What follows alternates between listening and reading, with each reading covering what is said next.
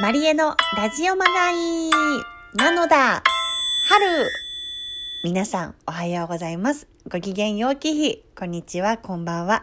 マリエです。マリエのラジオまがいのお時間です。眠れらんだんだん。眠れらんだんだん。ウェイということで、皆さん、おばなす。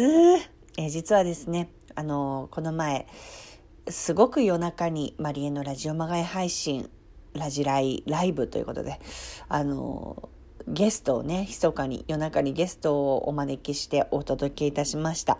聞いてくださったコアな方々ねもうすごい普通に本当に結構深い時間にお酒を飲んで結構こう何て言うんですかねあの 言っていいのかこんなことみたいな話まで結構いろいろね定義したりとかいろいろ話していいでもなんかねあのゲストは女優クラブのもうお友達であるそして同志である関谷春子ちゃんをお招きしてあのお話しさせていただいたんですけどいいよねやっぱりなんかいや嬉しかった。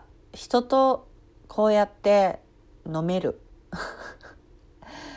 嬉しいよね。ってやっぱ思いましたね。気の合う仲間に出会えたってことが本当に私にとっては財産だし自分はなんかすごい恵まれてるなってすごい思うひとときでした。ね、聞いてくださった皆様本当にありがとうございます。そして、お便りありがとうございます。たくさん届いてます。はるきちゃん、終わり方。そうよ、多分ね、この前のそのラジライを聞いてくださってたと思う。終わり方、深夜に二人の会話を盗み聞きできて面白かったよ。お疲れ様ですのスタンプありがとうございます。そして、えー、レイラちゃん。ねえ、マリエッティ、ブラブラは泣いちゃう。マリエッティが歌った瞬間、イントロドンレベルで号泣でした。大阪公演の時は、週休2日小畜座に通った思い出。マリエッティと出会えた作品だから、本当にこの作品に出会えてよかった。マリエッティがブラブラの話をしてくれて嬉しゅうございました。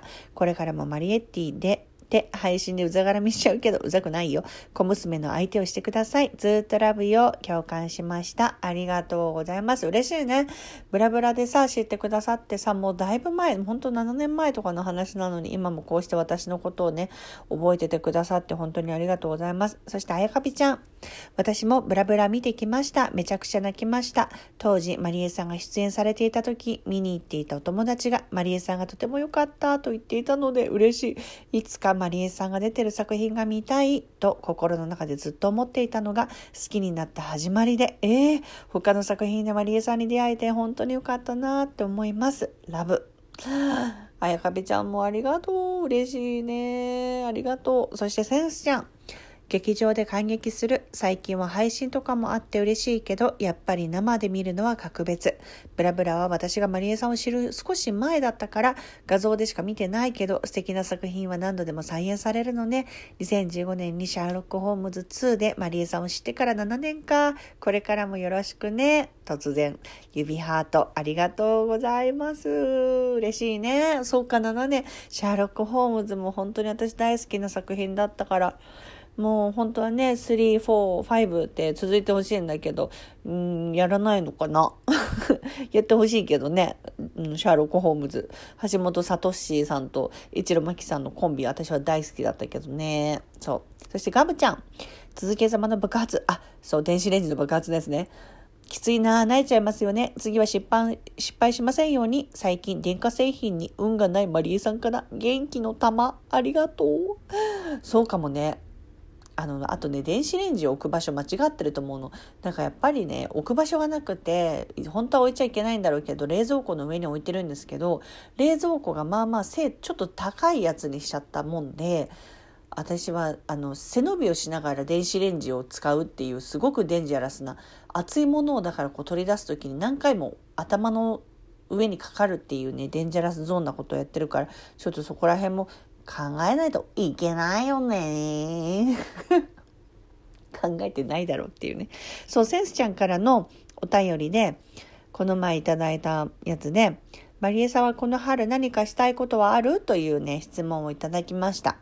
そうだね、この春はずっと、やっぱりこう旅、まあ地方公演には行ってますけど、プライベートで旅をするということがこの2年間マジでない生活をしてるからちょっとなんていう日本の国内で遠出してあの旅したいですね。